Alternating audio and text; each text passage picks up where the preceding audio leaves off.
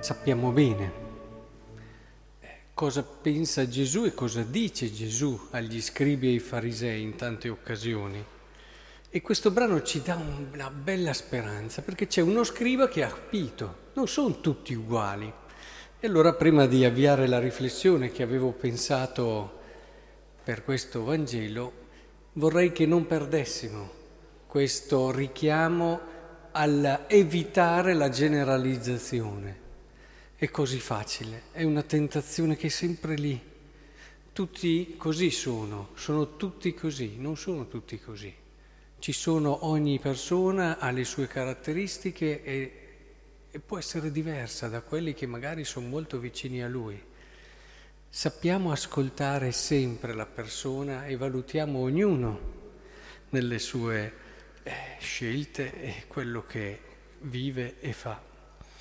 Ma quello che oggi avevo pensato di vedere, di meditare insieme a voi, è proprio questo richiamo all'amore questo richiamo all'amore che noi tante volte prendiamo come un dovere. È importante, si deve amare, dobbiamo impegnarci per amare, eccetera. E, di, e non sempre abbiamo chiara che la conversione che tutti dobbiamo fare all'amore, pensate che bello, siamo tutti peccatori, non è bello che siamo peccatori, ma l'atteggiamento interiore, se siamo tutti peccatori, guardare gli altri con quello spirito giusto con l'atteggiamento di chi non guarda né dall'alto e quasi neppure da pari, ma sempre dal basso.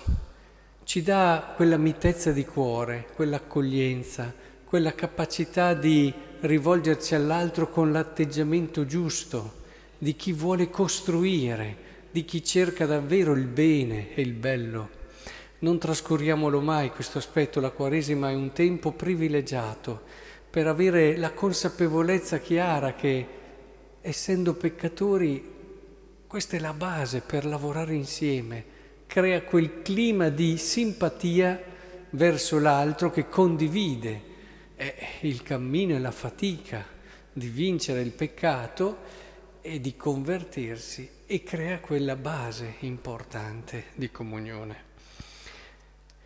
Dicevo sull'amore, è evidente che non dobbiamo limitarci all'aspetto del dovere. C'è molto bella questa prima lettura di Osea, dove il Signore dice torna Israele al Signore tuo Dio, poiché hai inciampato nella tua iniquità.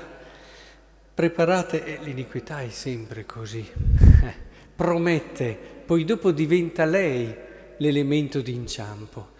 Quello che ti promette diventa poi la tua rovina diventa ciò che ti fa cadere e ciò che ti fa perdere quello che speravi di ottenere. Preparate le parole da dire, tornate al Signore. Ma la cosa decisiva credo che sia la fine, perché non sempre li cogliamo questi aspetti e io credo che siano decisivi. Quando dice, chi è saggio comprenda queste cose, chi ha intelligenza le comprenda, perché rette sono le vie del Signore, i giusti vi camminano. E continua per dire vorrei farvi vivere, vorrei darvi la gioia, vorrei farvi gustare quanto è bello.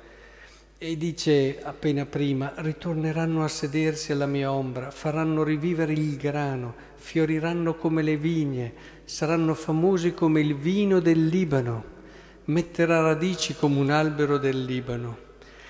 E io guarirò le loro, li amerò profondamente perché la mia ira si è allontanata da loro. Vedete, questo aspetto del Dio che ci dà tutte le cose più belle, più buone e che stanno dietro alla conversione, è questo che dobbiamo ritornare, cioè convincerci che non c'è niente di più gustoso eh, rivere il grano, fioriranno le vigne, non c'è niente di più bello. Io sono come un cipresso sempre verde, il tuo frutto è opera mia e così via. Immaginate le cose più belle, come faceva qui il profeta, immaginatevi le cose più gustose, le cose che hanno riempito e che ti danno gioia, che fanno brillare i nostri occhi. Immaginate queste cose e vedetele al di là della conversione La conversione ci porta tutto quello e molto di più, ma tutto quello che già in un qualche modo è significato dalle esperienze belle della vita. Ecco, questo ci deve aiutare perché altrimenti questo comandamento dell'amore, questo comandamento dell'amore rimane più un dovere. Amare Dio amare il prossimo più, ma sì, anche un certo senso di solidarietà, ma ci fermiamo ci fermiamo lì, anche un'idea di solidarietà che non coinvolge tutto il nostro essere. E invece proprio attraverso l'assaporare quasi già il gusto di quello che sarà il bello di dopo, apriamo il nostro cuore al fratello, apriamo il nostro cuore a Dio e scopriremo che l'amore è il vero destino di gioia per ognuno di noi.